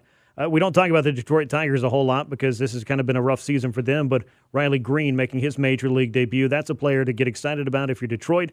And he was able to pick up not one, but two hits in his major league debut. An exciting player. And I think here on From the Diamond, and as we look at all of the teams in baseball. We get excited to see these guys make these debuts. And Riley Greene had to wait a while because he suffered a foot injury in spring training. But now it seems like it, the Riley Greene era perhaps is beginning for Detroit, and that's a lot to be excited about. And they're and they are ready to get excited about anything, Something, right? I mean, please. he's the first major leaguer to reach base safely four times in his debut since Cedric Mullins had three hits and a walk in 2018. No Tiger had done that since Scott Livingstone had three hits and a walk in Oh, the Scott Livingstone 1991. era. I mean, they're still 12 games back, 15 below 500, but obviously now some excitement with this team beyond seeing what Miguel Cabrera has done in the career milestone list. Mm-hmm. By the way, he just got his 421st double in a Tigers uniform. Just moved past Lou Whitaker in that department. He's got a long way to go to hit Ty Cobb. 665. That's Yeah. not that ain't happening, but um, at least something beyond the Miguel Cabrera watch is, Yeah. is fun to watch in Detroit. No, I certainly think that that is. And so Riley Greene making his presence felt for Detroit. They have been waiting for that for a while, and especially getting a, a, a bit of a silver lining after knowing that Casey Mize had to undergo Tommy John surgery, and he's going to be out for, I would guess, 12 to 14 months as far as that's concerned. Out west, you've got the Houston Astros with a very comfortable lead uh, in that division. The Angels fell on hard times. We talked about their 14 game losing streak. The Rangers were able to move into second place, but Houston's the only team in the division over 500. And then the Angels and Rangers are within half a game. They flip flop today. So it goes Astros nine games. Then you find the Angels, and a half game back of that is the Texas Rangers. But you know, the Astros, and we talked about this immaculate inning thing that they had going for them. We talked about their 11 game winning streak that pushed them to the top of that division as well. It would appear for the umpteenth straight year, despite, you know, whatever methods they used in the past, but uh, to the point that they're playing right now, that the Astros are the team to beat in the AL West, and nobody seems to be able to step up and play consistently enough for long enough to knock them off the top. Justin Verlander, though, looking a little bit mortal his last time out. Uh, he sat down six of the first seven he faced Saturday against the White Sox, then allowed four runs on five hits. Um, you know, I say he's a little bit mortal, but he's allowed to have a couple of clunkers. He did allow Yeah. six on May 27th against the Mariners, but um, he is in line to face the Yankees his next time out. So um, that's going to be. they- They've got the they've got series coming up. They've got two against the Mets, then they got three against the Yankees, then two more against the the Mets, and then one more against the Yankees. Uh, just kind of a oddity there, uh, the makeup that they have to do. Um, but that's going to be a couple Verlander starts he's scheduled to get against the Yankees. So. Um, th- that, those are going to be, you know, some testing grounds for, for this team to see what he's capable of. But I would say uh, you get a ticked off Justin Verlander coming off of a bad outing, and that's probably bad news for whoever he's got next. Yeah, it's probably going to be fun for that lineup. Now, I do want to talk about something that I feel like we just don't get to talk about enough, and injuries had certainly taken the shine off of this a time or three over the last few years, and that is Mike Trout. He's still the best player in baseball. If you're wondering, I won't be taking any further questions at this time. Five home runs in his five games against Seattle, including a go ahead two run shot and a win on Sunday to become the first player in either American League or National League history to hit four game winning home runs in a single series. Now, not walk offs, but hitting the game winning home run. And that is just another incredible piece of the Mike Trout story. It would appear that after his mini slump that happened during that 14 game losing streak in which Joe Maddon was relieved of his managerial duties, that Mike Trout has rediscovered that he is, in fact, Mike Trout and has room to grow and show off. And that should scare people, too. He's hit 52 against the Mariners, which is uh, tied for the uh, most against him ever with Rafael Palmeiro now. 33 of those have come in Seattle. I was going to say he hits more home runs in Seattle than most Mariners hitters Yeah, hit in Seattle, and he doesn't play nearly as many games there. They got their first series win since May 20th to the 22nd against the A's. Their first on the road since May 13th to the 15th in Oakland. Um, you know, he also hit a pair of home runs on Thursday. I, I mean, we went through this talking about the Maddon departure. No team Mm-hmm. has ever lost 12 straight and made the postseason, let alone the 14 straight that they lost uh, when Maddon got canned. Their next 19 games, three are against teams with a winning record. Three. They've got a chance, just like the Braves did, to have Right a time, period of time to right the ship. Yeah, we'll see what they're able to do. Let's take a look at the wild card in the American League, though, as the Toronto Blue Jays, who have the, uh, I, I guess, the dubious distinction of trying to chase the Yankees in the American League East, and that may not be a very fun race, but they do have the top wild card spot by a couple of games. Cleveland Guardians and the Tampa Bay Rays are right there, half a game back of that.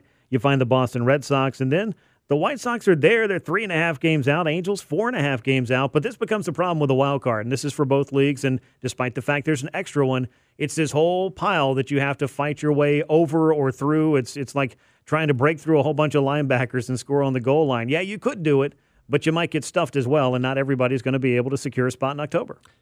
Red Sox had a Chris Sale sighting on Friday. He I threw saw that. 32 pitches in a simulated game. If they get him back, and he's not the two pitch pitcher that he was last year when he just, you know, when he went five and one with a 3.16 ERA, he threw fastballs and sliders almost exclusively. Then, if he gets that changeup working again, and he becomes almost, and I know people hate saying this, almost like a trade ac- midseason acquisition. I mean, You I think it. he can completely change everything when it comes to the Red Sox in that wild card race. It would be impressive if the Red Sox were able to shrug off that slow start and in a division where you've got two more teams that have their eyes on wild card spots to be able to even take one of those spots and have to hold off anybody else in the rest of the league that has eyes on that as well. The Guardians could be a pretty tough team in that regard, but you know, are, is Cleveland the kind of club that's going to go out there and be buying at the at the trade deadline? I have my serious reservations about that. So if they're not going to get the kind of reinforcements they need, they're going to have to do it all in house. And are do they have enough right now? Do you believe to really hold on to one of those spots? I, I mean, I love the offense, right? I mean, I, I, outside of Ramirez, you got Andrés Giménez, you got Josh Naylor, who's been fantastic. But again, we saw this when Ramirez was was out.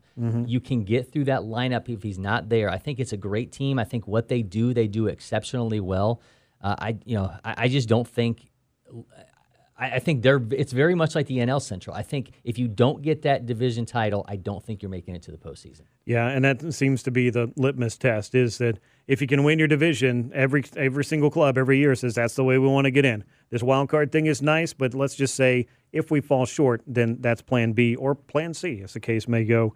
Uh, these days. So that's what's going on around the American League as the Yankees with a very sizable lead in the East. You've got the Twins just ahead of the Guardians in the Central and the Astros by a lot out in the West. When we come back, we will turn our attention back to the Atlanta Braves and preview what's coming up this week as they are home. The Giants, the Dodgers come to town. It's going to be a lot of excitement. Expect more sellouts at Truist Park, and we'll break it all down for you coming up right here on From the Diamond with Grant McAuley and Corey McCartney on Sports Radio 92.9 The Game. Baseball, talking Braves and beyond. Baseball. With From the Diamond, Sports Radio 92.9 The Game.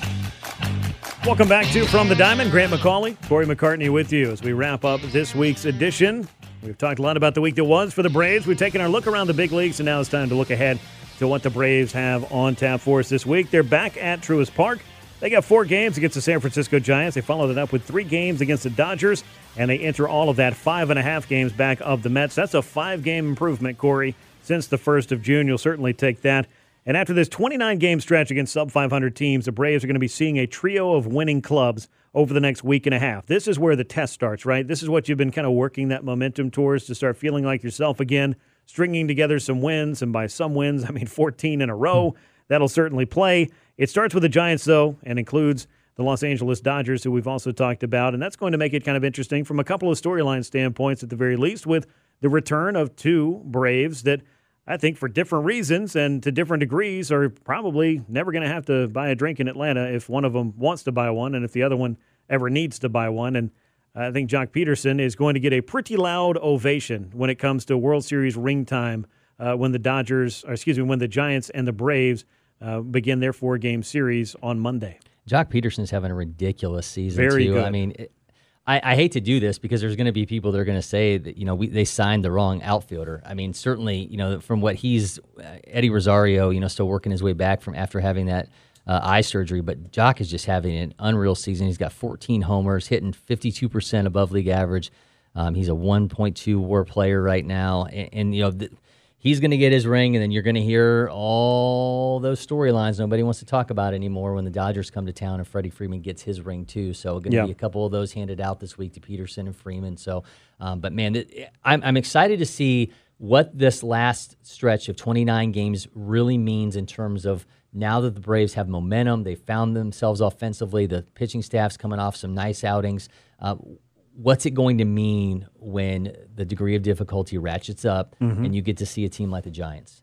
Yeah, and you'll find out immediately, and at least you've got you know the starting rotation set up the way that you want to to begin out this homestand or to, to, to crank it up here against the Giants. You got Max Fried going on Monday, uh, then you're going to turn it to Spencer Strider, and then Charlie Morton and Kyle Wright. So you got your top four going, and that should be exciting for the Braves to be able to kind of you know test their mettle against a club like the Giants that has been pretty good. And you got Logan Webb throwing in the first game. They have not announced a pitcher for the second game. And then Carlos Rodon and Alex Wood, our old friend, former Brave and former Georgia Bulldog, will cl- throw the uh, fourth game in that series. So, you know, the, the Braves, I feel like the identity they were searching for and what they found in the 14 game winning streak, and even again, showed it again on Sunday and beating the Cubs, was their ability to hit and their ability to pile up runs, their ability to hit the ball hard consistently and get good results, their ability to grab leads and then add on later so that they're able to win games without having to completely stress out your bullpen night after night after night. This is a club that just looks so much different over a longer period of time. And I would say, yeah, they did it against clubs they're supposed to beat, but let me take you back to April and into May, where they were supposed to beat clubs and didn't beat clubs that they could have, where they let series against, I think, the Brewers and against the Padres in particular, against the Arizona Diamondbacks. They let it slip through their fingers by losing a couple of three games that they shouldn't have lost.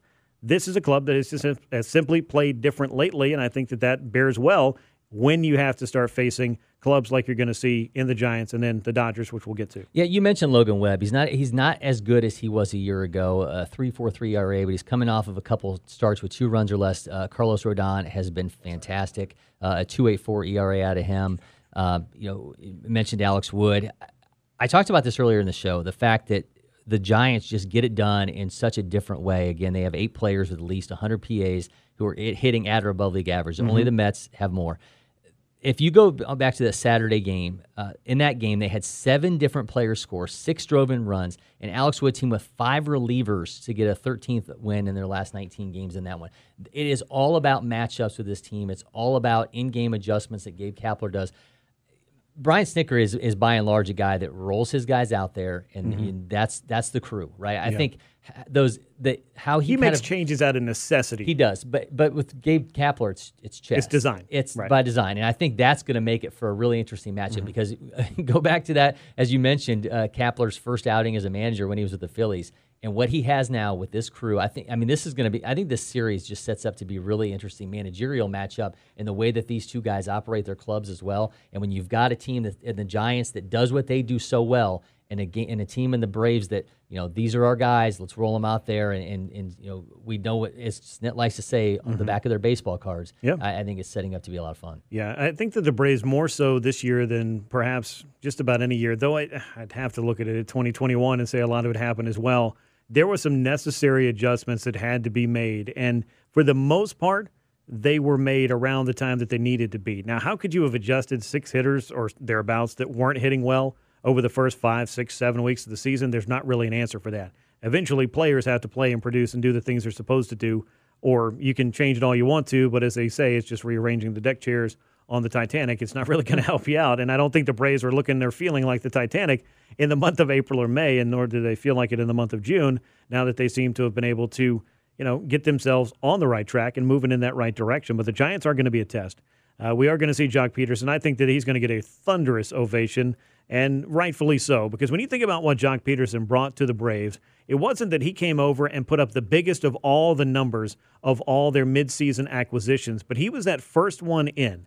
And he was the one I think that came in and reminded the Braves a little bit of, hey man, we just we beat you guys last year in the NLCS, and you know there's more here than is is happening right now. And you know, having just lost Ronald Acuna Jr., that was a, a difficult and delicate time for that club because you had to feel like, all right, well, we just lost one of our best players, if not our best player, and definitely one of the best players in baseball. What do we do? And Joc came in and was one of the first pieces towards fixing that. We know how the trade deadline went with bringing in more outfielders, bringing back Adam Duvall, getting Eddie Rosario, getting Jorge Soler. And each and every single one of these guys made a huge contribution towards making the Braves who they were in 2021. And I'm not just sitting here trying to do a retrospective on the Braves World Series team, but I do want to point out that regardless of, you know, how long you want to go in Braves lore, Joc Pederson did an awful lot for this club in a very short amount of time, and I think he's going to be a beloved Brave for the rest of his career and and the rest of the time that he is you know walking the planet Earth. Yeah, and it wasn't just obviously the play in the field. I mean, it was you know one of the most memorable quotes of the entire uh, oh yeah season. That we can't give you on this show. Yeah, it was right, and it was the pearls, and it was you know yeah. just the the energy around the club and. uh, you know, I think you know he was just a, a breath of uh, whether you say fresh air or whatever this team needed. He was a shot have. in the arm. He I'd was, say more yeah, than anything. yeah. Maybe a kick in the pants. Yeah, and he was exactly what that club needed. And funnily enough, funny enough, he's- Funnily. funnily, he's doing the exact same thing for another club out in San Francisco. Yeah, and it, it certainly helps. And I think he's doing the same thing, just igniting uh, his Yeah. fantasy league when he's not Oh, busy. oh yeah, yeah. We can maybe we get some tips from him. You know, I want to know. Does, I don't know. I mean, is it a dynasty league? I, I don't know. I'm not going to go down that road. I'm going to hit Mike Trout up with my questions for that. But Yeah. um, man, he's just he's been fantastic. And and again, you know, I. He, him coming back here, Mm-hmm. it- it's going to be a, a, a massive uh, uh, reunion for him with, with these guys and him getting his ring. But Yeah. um, yeah, I, I'm, I'm, it goes beyond that. I mean, Mike Mike Yastrzemski is is really playing, having a nice Sure. season for this club, and it, it's there's a lot of depth to that team, and um, I don't I don't know that we pay attention to them enough because I think they get lost in the shuffle of this of all the stars that are out in that in Yeah. that division and what the Dodgers have and the Padres and what they don't have and do have at times. But Yeah. um, it, it gets lost in the shuffle with that, with this Giants team. And I think it gets when you're on the East Coast a little bit harder to keep up with every single late Yeah. night game that happens at 10 or 10:30. and That's the start time for when these clubs are playing out there. But to uh, to button up the thoughts on Joc Pederson and transition over to the Dodgers, another one of his teams. You know, uh, Stephen Vogt was in town recently with the Oakland Athletics. I got to catch up with him for a minute. He got his World Series ring, and I said, "That's really something." He's like, "Man, they got every single thing right. You know, every aspect that was put into that ring. Which, of course, Joc's finally going to get his. But that pearl right there on the side, that's almost like every single ring has been signed in some way by Joc Pederson because that was just a little piece of flair. Uh, pardon the office space reference, but just something that really caught people's attention and became something where fans were going everywhere from Amazon to the dollar store trying to find a strand of pearls so they could wear it throughout the Braves playoff run. Pretty impressive stuff. And Joc Pederson will be back to get his World Series ring as the Giants roll into town. That leads me to the segue to another gentleman who's going to be picking up his World Series ring and who I do think, regardless of how this whole thing played out, and we don't need to do a retrospective of what happened in the offseason. We know Freddie Freeman's an LA Dodger. Matt Olson is an Atlanta Brave. We also know that the Braves, with Freddie Freeman last year, won the World Series for the first time in 26 years. Freddie spent over a decade as, I would say, the face of the franchise, and now that mantle will be passed on, I'm sure, to Ronald Acuna Jr. That's kind of the, the way it goes for the heir apparent in that regard. But putting aside some of that, uh, or all of that, and just looking at in a vacuum what Freddie Freeman meant to the Braves and what he helped the Braves accomplish, it's a special moment for him to get his World Series ring when he does when the Dodgers come into town, and well earned for Freddie, who spent and and really put everything he had into playing well for the Atlanta Braves. And I think that fans, the majority of them, will recognize that. Yeah, I, I'm sure there's going to be a, smattering of booze, you know, when he I comes really to play. don't but think so. You don't think so? No, I really don't. I mean, like, will he get booed when he comes to the plate? Will he get booed if he hits a home run or does something against the Braves? Sure, but that's the stuff you boo opponents for. But to boo him during his World Series ring no, no, no. I don't think it's going to happen during Okay, the World Series. I, I think it's going to happen when he. I think you're. Yeah, gonna, yeah, yeah. He's going to get. Yeah, yeah. Then we're on the same page. They're gonna they're gonna go crazy when he gets his ring. That's Yeah. going to be his moment. That's what and I was then you're, to, Then you're yeah. going to flip the flip the page, and now he's playing. He's wearing the enemy's clothing Yep. next time Yep. he comes up to bat. But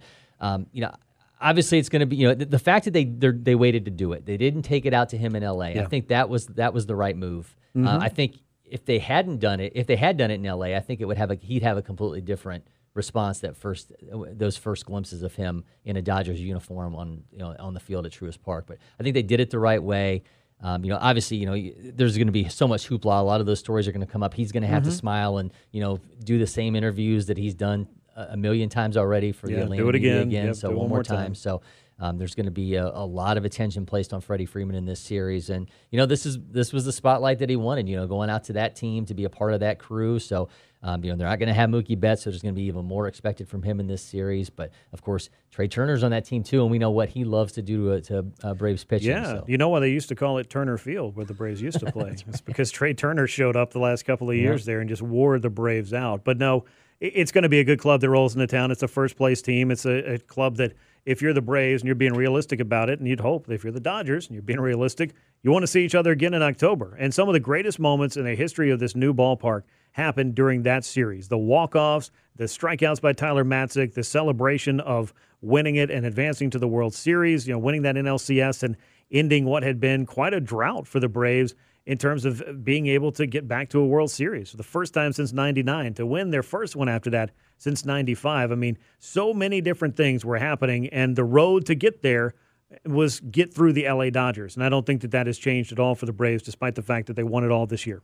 or uh, this past year. Yeah, I mean, I think even go back to you know Ronald Acuna Jr. as a rookie getting that grand slam off Yeah. Walker Buehler in the. There have just been these two teams have literally been the standard for the National League the past. I mean, they're, the the both the, the last two World Series champions. I mean, it, it- they have they these two have the, been the best teams in the National League for the last four years. Uh, no disrespect to the Nationals, who do have a ring in that span too, but Yeah. they've kind of folded things up a little bit. But um, I, I I just think that series is going to be so much fun. And Tony Gonsolin is now uh, on schedule for that Sunday start. This guy could end up being the starter for the National League in the All Star game. He's having an insane season. Uh, I think the pitching matchups could be really good in that one too. Right now, it's shaping up to be Ian Anderson, uh, Max Fried, and Spencer Strider. So, uh, man, I, the Braves are getting their guys out there in this uh, in this series as well. So between the you know that series and the uh, the, the one against the uh, the Giants, I mean, these are going to be an absolute blast. Yeah, it's the kind of fun that you look forward to, and it is good that the Braves have been able to do what they've done to handle the business that they needed to against the clubs that they needed to beat in order, I think, to finally maybe feel more like themselves from last year or years past, and also start to really come together as a club. Because you remember, and we talk about this, I don't have to do it at length right now. In fact, we don't have time to, but you know the importance of of really circling the wagons, having that team meeting, and then going on a run like that. I mean. Not every team meeting yields a 14 game winning streak. I'm here to tell you that. Not every team meeting uh, is a lot of fun. You can ask the Miami Marlins about that. But regardless, you wanted to see the Braves come in with some kind of momentum. Yeah, they dropped a series over the weekend to the Cubs. Saturday, to me, was the only real game that, that you lost that you have to look at and be like, yeah, they didn't really play well.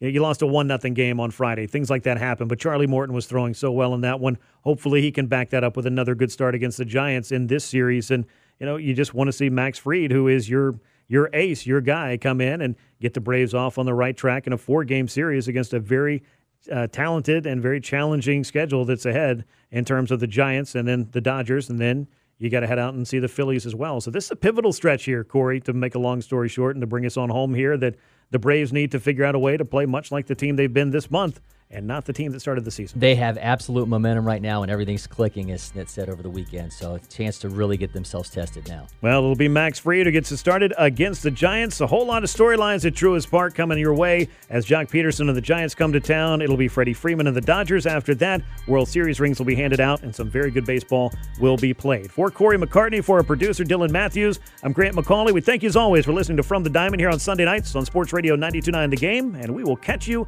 next week. So long, everyone.